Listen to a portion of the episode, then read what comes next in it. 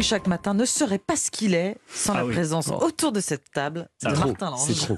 Bonjour Robin, bonjour. Super. Bonjour, à Bonjour tous. Martin, quelle introduction. J'en ai pas eu des comme ça pour moi. hein. Euh, on commence avec vos journaux. Et ce visage qui revient sur de nombreuses unes, celui de la Première ministre Elisabeth Borne à Matignon, l'histoire secrète d'une nomination, titre Le Parisien aujourd'hui en France, dont l'article promet une succession de coups de théâtre, rien que ça. Elisabeth Borne s'installe, Macron prépare la suite, peut-on lire en une du Figaro, alors que les deux têtes de l'exécutif ont partagé hier un déjeuner où il a été évoqué la composition du futur gouvernement. Il sera dévoilé dans les prochains jours. En attendant, il serait judicieux de se pencher sur le changement climatique. Ça urge un peu beaucoup, titre Libération, avec pour illustration un portrait d'Elisabeth Borne entourée de pâquerettes, de montagnes et d'éoliennes. Euh, Borne, l'écolo-mollo, juge le quotidien. Ombline, on commence avec vous. Dans 800 jours, la France accueillera les Jeux Olympiques. Et ce matin, le Parisien s'est penché sur un autre défi que celui sportif, naturellement, le défi alimentaire. Il va falloir en nourrir euh, des gens hein, à partir de juillet 2024, euh, athlètes et spectateurs jour et nuit. Et rien que pour les 15 000 athlètes, plus de 2 millions de repas seront servis. Les nourrir, ok, mais euh, pas n'importe comment. Il faudra que ce soit bon, local, responsable. La qualité de la cuisine française va une fois de plus rayonner dans le monde entier et une cuisine pour tous, quel que soit le régime alimentaire, la culture ou la religion. Des nutritionnistes, des labels, des ONG et des chefs travaillent d'arrache-pied main dans la main pour euh, élaborer des, recettes. Les chefs vont élaborer d'ailleurs les cartes du village des athlètes et des sites de compétition. Ils comptent mettre l'accent d'ailleurs sur euh, des recettes plus végétales. Il faut que ce soit bon donc et local, des plats cuisinés avec 80% de produits français.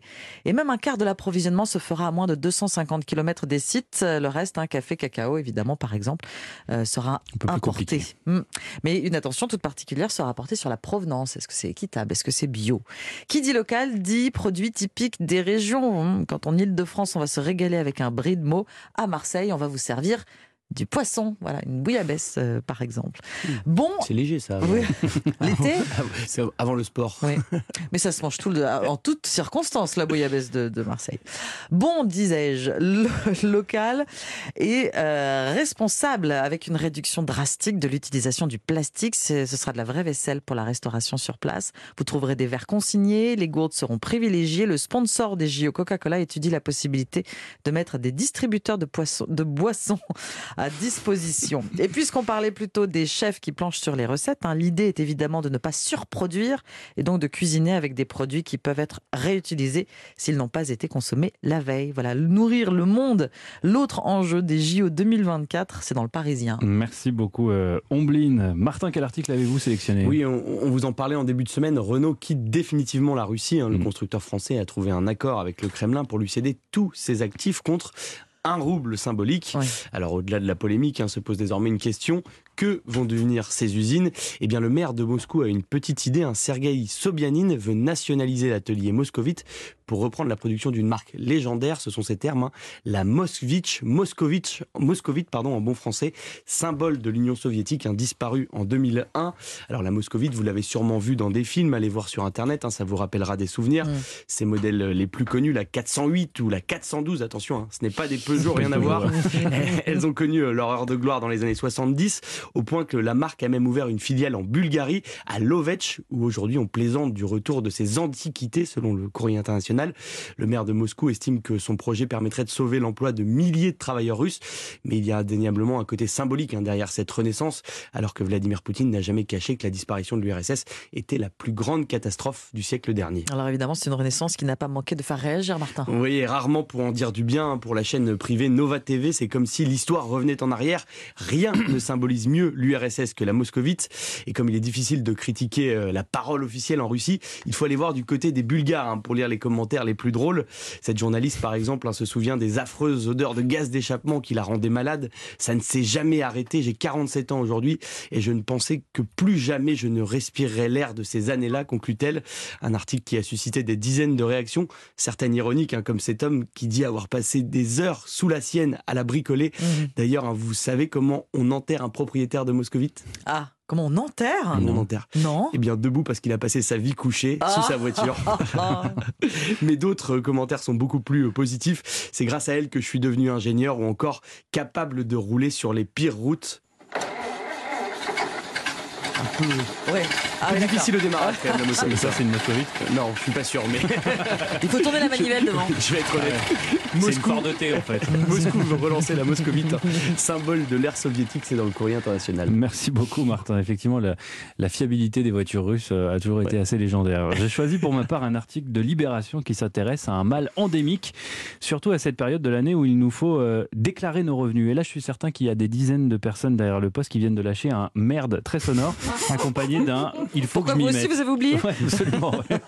Je veux parler évidemment de la phobie administrative, cette expression popularisée en 2014 par l'ex-secrétaire d'État Thomas Thévenoud, qui avait été contraint de démissionner après seulement 9 jours au gouvernement à la suite euh, de révélations euh, sur le non-paiement de ses impôts.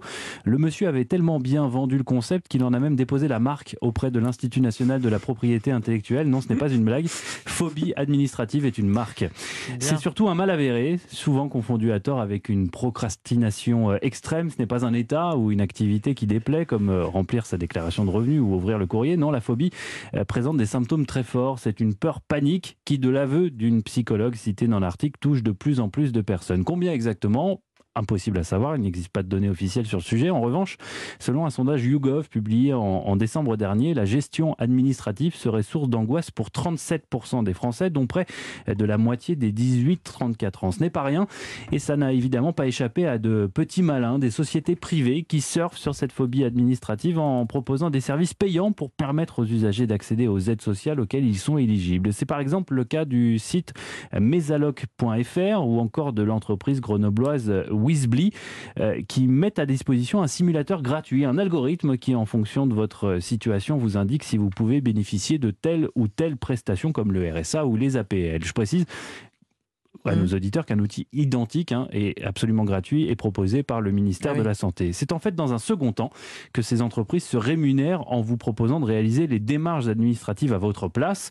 Euh, Pour profiter de ce service sur euh, mesaloc.fr, il faut débourser 29,90 euros de frais d'inscription et payer la même somme chaque trimestre. Quant à Wisby, euh, les frais s'élèvent à 4% des aides que leurs clients perçoivent grâce à l'intermédiaire de l'entreprise avec un plafond de 9 euros par mois. Et quel profil, quel est le profil des clients? De ces sites Alors principalement des étudiants, surtout Ah oui. pour Wisby, qui inondent les réseaux sociaux de publicité ou de partenariats rémunérés avec des influenceurs comme Hugo Décrypte ou Lena Situation. Euh, Des pratiques qui ne sont pas du goût de tous. L'UNEF, le syndicat étudiant, juge inadmissible le fait que Wisby utilise la détresse des jeunes pour leur soutirer euh, le peu d'aide disponible. Quant à l'ANAS, l'association des assistants de services social, elle estime, jurisprudence de la Cour de cassation à l'appui, que ces services sont tout simplement illégaux. Une plainte a d'ailleurs été déposée récemment, mais la CNAF, elle, la Caisse nationale d'allocation familiale, n'a pas du tout la même analyse euh, de la situation. Bref, c'est loin d'être clair. Et c'est justement ce flou qu'exploitent ces services devenus pour beaucoup indispensables, tant l'idée de remplir un formulaire leur donne de l'urticaire. Démarche administrative, délégué impôt, beaucoup à la phobie. C'est le jeu de mots à lire ce matin dans Libération. Vous avez fait votre déclaration? Non, toujours pas. Hum, toujours pas non plus. J'ai pas eu le temps entre le début de la chronique. Donc on- Moi non plus. Voilà, donc on est tous, tous les quatre. On est mal. On est mal. Va falloir qu'on s'en occupe quand même. Merci Julien et merci Martin. On se retrouve dans 40 minutes pour les sports. À tout, à tout à l'heure.